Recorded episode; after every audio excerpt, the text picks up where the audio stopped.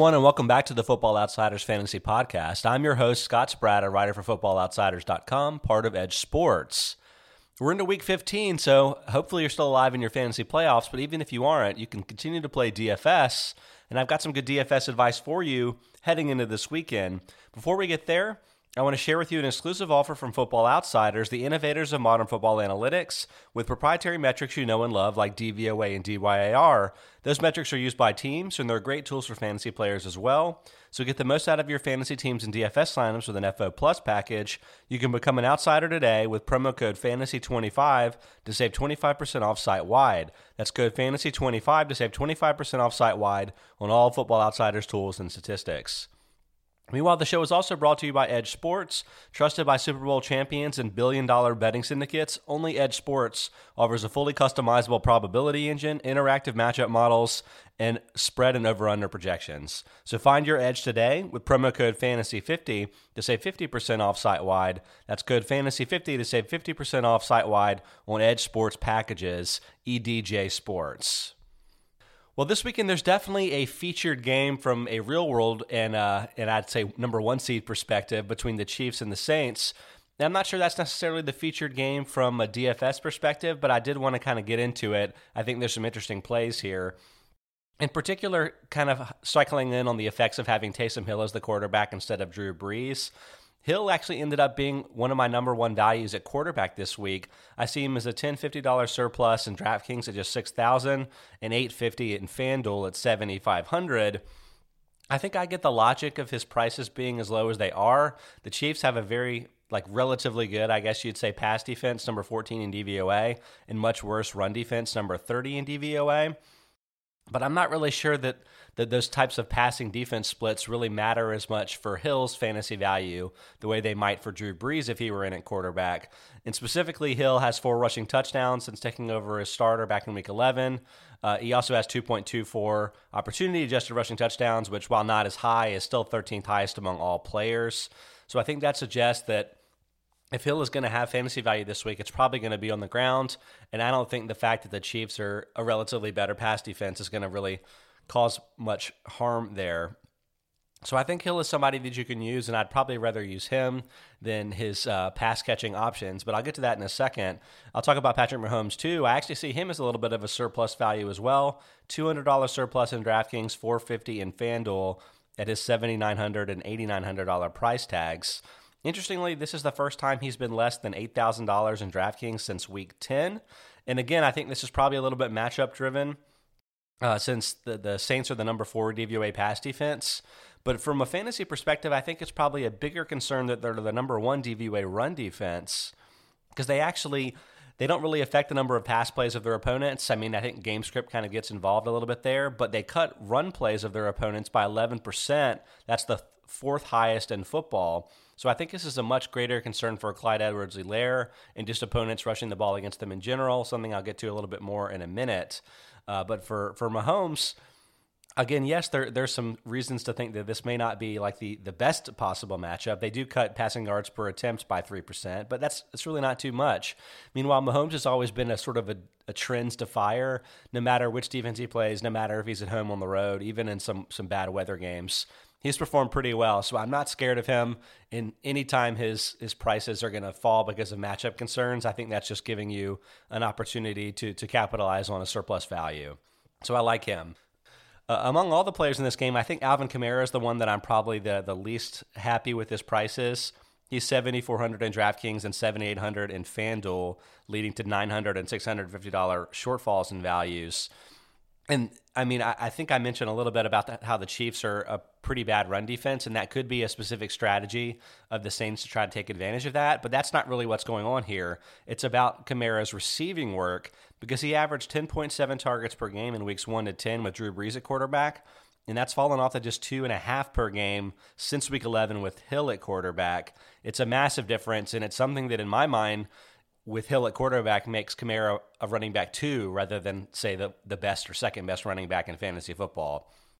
So I, in my mind, he's definitely a player to avoid until Brees returns and then checks down to, to Kamara. Hill really runs as his version of checking down to Kamara. He just runs it himself. So it's it's a pretty big difference in the offense. Meanwhile, the Chiefs Uh, despite being sort of uh, a team that you can run against, they do cut rushing touchdowns per carry by 40%. That's second most in football. Game script kind of comes involved there, and maybe the Saints will fare better, but still, I think Kamara is somebody you're going to want to leave uh, not in your lineups for the week. And then I mentioned when Clyde Edwards Helaire, he uh, ends up being a $200 shortfall in DraftKings at 5800 his price in FanDuel is just 6400 with their pricing structures. That makes him a relative bargain there. I see him as a $50 surplus, but still not exactly something I'm looking to do. Again, they cut the run place by 11%, but they also cut yards per carry by 15% and touchdowns per carry by, let's see, that's uh, 44% number two and number one uh, cutters of, in those two respects. So it's just it's not a good matchup for him. Maybe Edwards Helaire can catch some passes to, to sort of buoy his fantasy value, but I'd look elsewhere this week if you can. Switching over to the pass catchers, uh, Michael Thomas. He's a $400 and $200 shortfall at 7,200 and 7,000 in DraftKings and FanDuel. Uh, I, there's just so many fewer pass attempts really with Hill at quarterback Then it, with Drew Brees. Brees was averaging 33.1 attempts per game, whereas Hill's at 28.5. So that's kind of cutting everybody's uh, pieces of the pies. But I would say with Thomas, at least with Hill, he's getting his lion's share of the targets the way he did with Brees last year. Thomas, since week 11, has a 33.3% target share. That's the highest among all wide receivers. And so I think it kind of justifies his prices being up where they are, although I think he's still a little bit overvalued and probably wouldn't want to use him unless for some reason you just wanted to go with a Saints stack, which makes some sense considering I think Hill is a pretty good price, but I think that's really more for his ground game than anything else.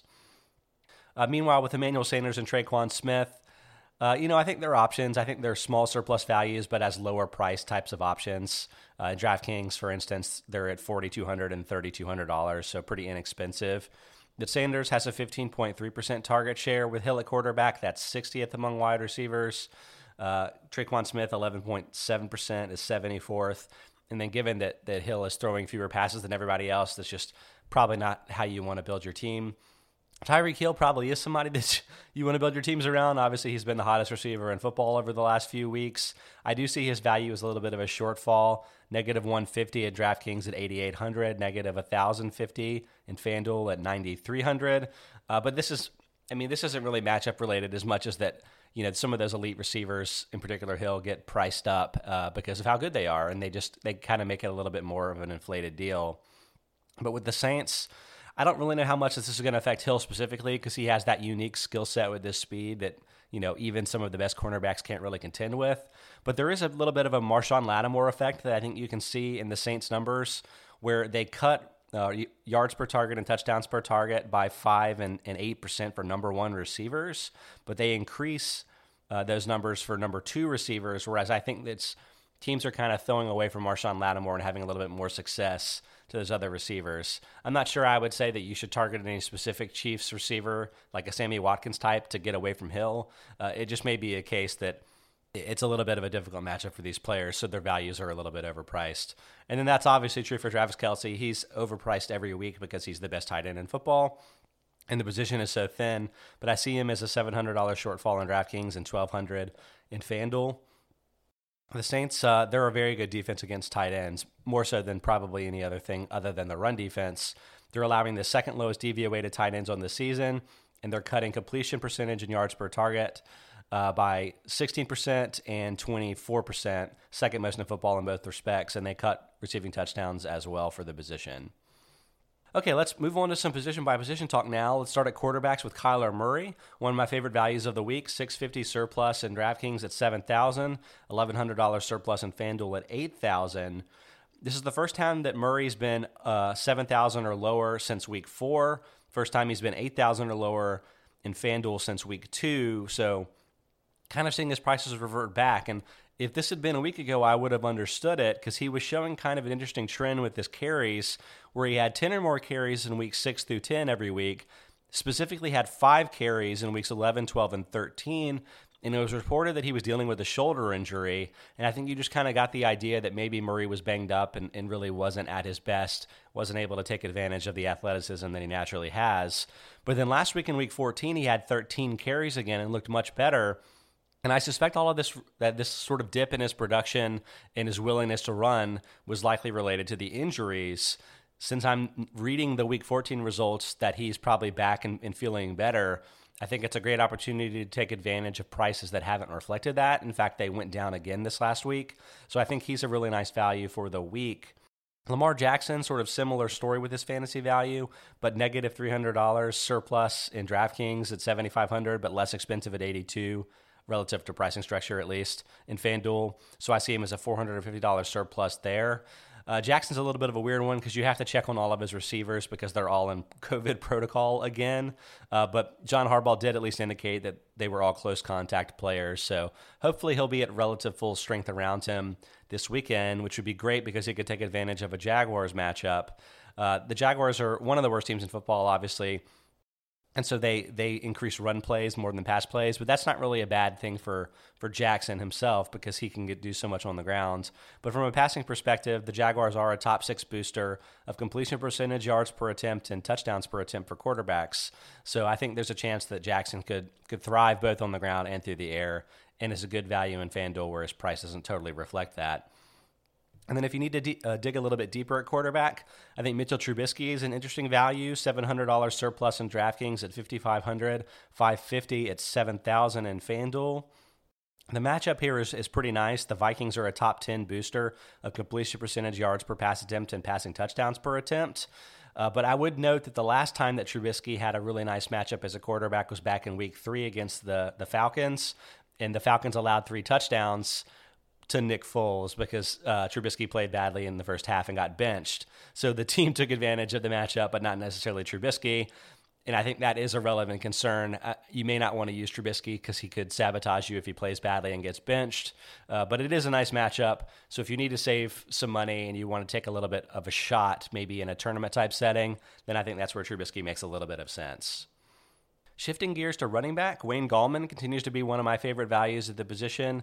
$250 surplus at DraftKings at 56, $900 uh, surplus in FanDuel at 5800. He's had at least 12 carries in six straight games. He's been the team's starting running back in that time and has done very well with it.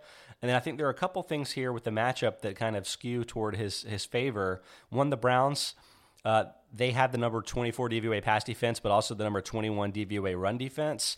Obviously, the run defense helps, but I think the bad pass defense is actually a, a lever for rushing touchdown opportunities. And the Browns are the number five increaser of touchdowns per carry at 39%. So I think there's a decent chance that Gallman scores this week. He's he's missed out on some touchdowns in recent weeks as guys like Alfred Morris and Dion Lewis have scored, but he's been getting the lion's share of the opportunities near the goal line. So he would be the back you would project most likely to t- score a touchdown.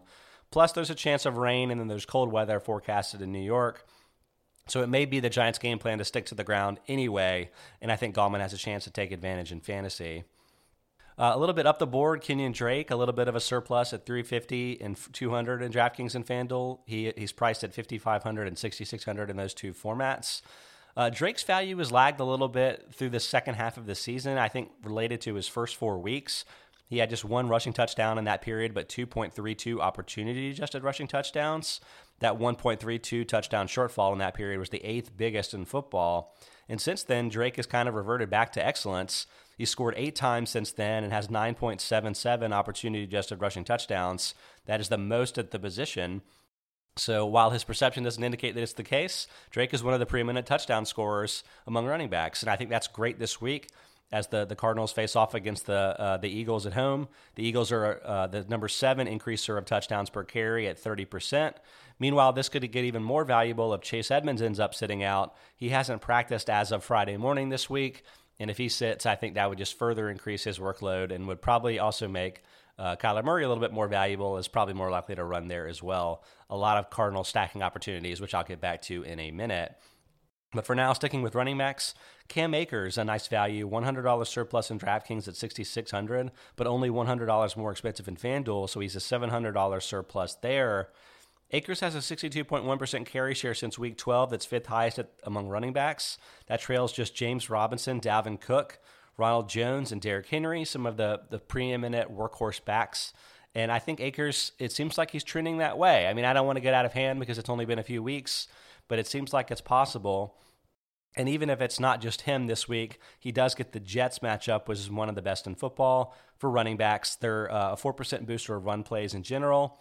Um, and so you could really see, I think, the the Rams potentially building a big lead at this game and using running backs to salt it away in the second half. I think Akers could get a pretty hefty workload uh, and, and, be a nice value here.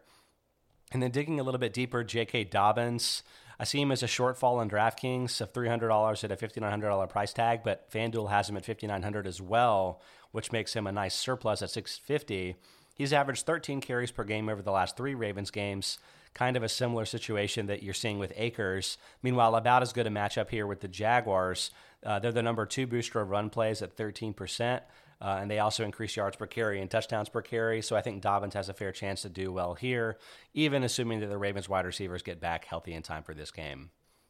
Okay, on to receivers. My favorite receiver in DFS this week is Brandon Aiyuk, in particular in DraftKings, where he's a 1350 surplus at just $6,300. He's a $700 surplus in FanDuel too, though, at $6,900. He's had a top five target share and PPR points per game since week seven. Uh, he's been kind of in and out of the lineup related to COVID related issues, but has been healthy this whole time. So I feel good about that. And then meanwhile, Deebo Samuel has played a lot of that time as ostensibly the number one receiver for the 49ers, but he's out for the rest of the season with a hamstring injury. So that moves Aiyuk up to the sort of the undisputed number one wide receiver on the team. He was that last week and I think got 16 targets because Samuel left the game really early. So I think you're looking at a potentially extremely heavy volume Plus, at least for this week, I'm not really worried about an upgrade in sort of defensive attention because the Cowboys have been the number seven booster of yards per target for number one receivers at, at 13%. And the number two booster of touchdowns per target at number one receiver is more than 100%. So I think pretty good opportunity here for Aiyuk to score. Could have a massive day for the 49ers this weekend. Uh, near the top of the list, DeAndre Hopkins. I, I, mentioned the Cardinals being a good stacking opportunity, especially in, D, in, in DraftKings where Hopkins is a $550 surplus at 7900 He's a little bit more expensive in FanDuel at 86 and a little bit of a shortfall in value. But uh, Hopkins, I'd say this is, I think, probably related to the, the Kyler Murray shoulder injury. Fell below 60 receiving yards in weeks 11, 12, and 13. So pretty unusual for such a heavy volume receiver. Uh, but he bounced back last week to nine catches, 136 yards on 11 targets. Again, that was the same week that Murray ran 13 times. So I think you're feeling pretty good that Murray is, is back to normal or at least good enough where he can produce at his, his normal level. And I think Hopkins kind of saw his prices fall in, in, in sign there with the, the fear about Murray's fantasy value. So I think Hopkins ends up being a nice value, at least for this week. Uh, and then T.Y. Hilton, one of the hottest receivers in football, averaged two point, uh, 22.9 PPR points per game the last three weeks. That's the third best behind uh, just Tyreek Hill and Davante Adams. And while I think it's probably been sort of matchups related more than anything else, as he's faced off against the Titans, Texans, and Raiders, all in the bottom 12 in DVOA pass defense, Good news for Hilton is that he once again gets the Texans this week. Uh, the Texans, they're the number nine booster of yards per target to number one receivers. Number four booster of touchdowns per target to number one receivers at 49%. So I think pretty good opportunity for Hilton here to get uh, some good yardage, maybe score a long touchdown again. And then across the field, uh, even though the matchup is a little bit harder from their perspective, I think both Chad Hansen and Keke Coutee could continue to have value. Uh, Hansen, I see, is a little bit more of a value, although I would say make sure that he's promoted from the practice squad before you confirm. Uh, the Texans have been kind of yo yoing him between for, for roster management reasons. But I think the concern here would be with Brandin Cooks, who missed last week and should be back this week. But Hansen actually played 80% or more of the offensive snaps for the Texans each of the last two weeks, including two weeks ago when uh, Cooks was healthy. And in that time, he has a 21.9% target share. That's 32nd among wide receivers. The Texans are just a, a big relier on three wide receiver sets. And so I think all three of these players are going to see a hefty target volume, especially if the Texans fall behind, which they've tended to do, especially of late as they've suffered injuries. So I think he could be a nice value. I think Keke Coutee, similar story, 75% or more of the team's offensive snaps the last two weeks. 18.8% target share is 44th among wide receivers the last two weeks. So, two pretty nice values. Finally, let's close up with a few tight ends. Logan Thomas, I like him a lot, specifically if Alex Smith plays, but uh, either way, really, could be a nice value. In DraftKings, he's just $4,000, so a $1,000 surplus, 150 at 5600 in FanDuel. He's had 18 targets, 141 yards, and a touchdown over the last two weeks. And I think that's particularly notable, not just because of the, the amount uh, of production, but he faced off against the Steelers and 49ers those weeks. They're both in the top five in DVOA defenses against tight ends. So yeah, I would think at this point that Thomas is getting just more and more integrated, and as he's facing easier matchups, may even be more involved. Uh, the Seahawks aren't exactly an easy matchup for for tight ends. They're ninth uh, against the position in DVOA, but I still think Thomas could have a really nice day here, assuming Smith can make it back on the field. Uh, Dalton Schultz, fifteen hundred dollars surplus at thirty two hundred in DraftKings, three hundred at fifty two in FanDuel. He's had a 13.6% target share since week 11, which is when Andy Dalton took over at quarterback. That's tied for 16th among tight ends. And so while I don't think Dalton can support all the receivers that Dak Prescott could, and Michael Gallup kind of has been a big loser from a fantasy perspective with the switch, I think that Schultz can continue to produce and is, is a pretty nice value at his low prices. And then one more player, maybe my favorite actually, Cole Kmet. $1,350 surplus in DraftKings at 3100 at 5100 in FanDuel. Uh, I think this is really a case where Kmet has seen his role increase. Less than 50% snap share in weeks one to nine, that has jumped over 70% since week 10 each of the last five weeks. He actually has a 21.2% target share the last two weeks. That's the seventh highest among tight ends. But I think Jimmy Graham probably threw some fantasy players off the scent by scoring a touchdown last week. But he's really been passed by Kmet on the depth chart, and I think Kmet ends up being the really nice value and could have a big week for you in fantasy. Okay, that's going to wrap up this week's episodes of the Football Outsiders Fantasy Podcast. Thanks so much for listening. We're going to circle back with a, a normal week next week, uh, heading into your fantasy championship weeks from a waiver wire perspective, and then DFS coming in around Christmas Day. So check that out, uh, and please subscribe, rate, and review. And then otherwise, we'll swing back and talk to you again on Tuesday. Have a great weekend.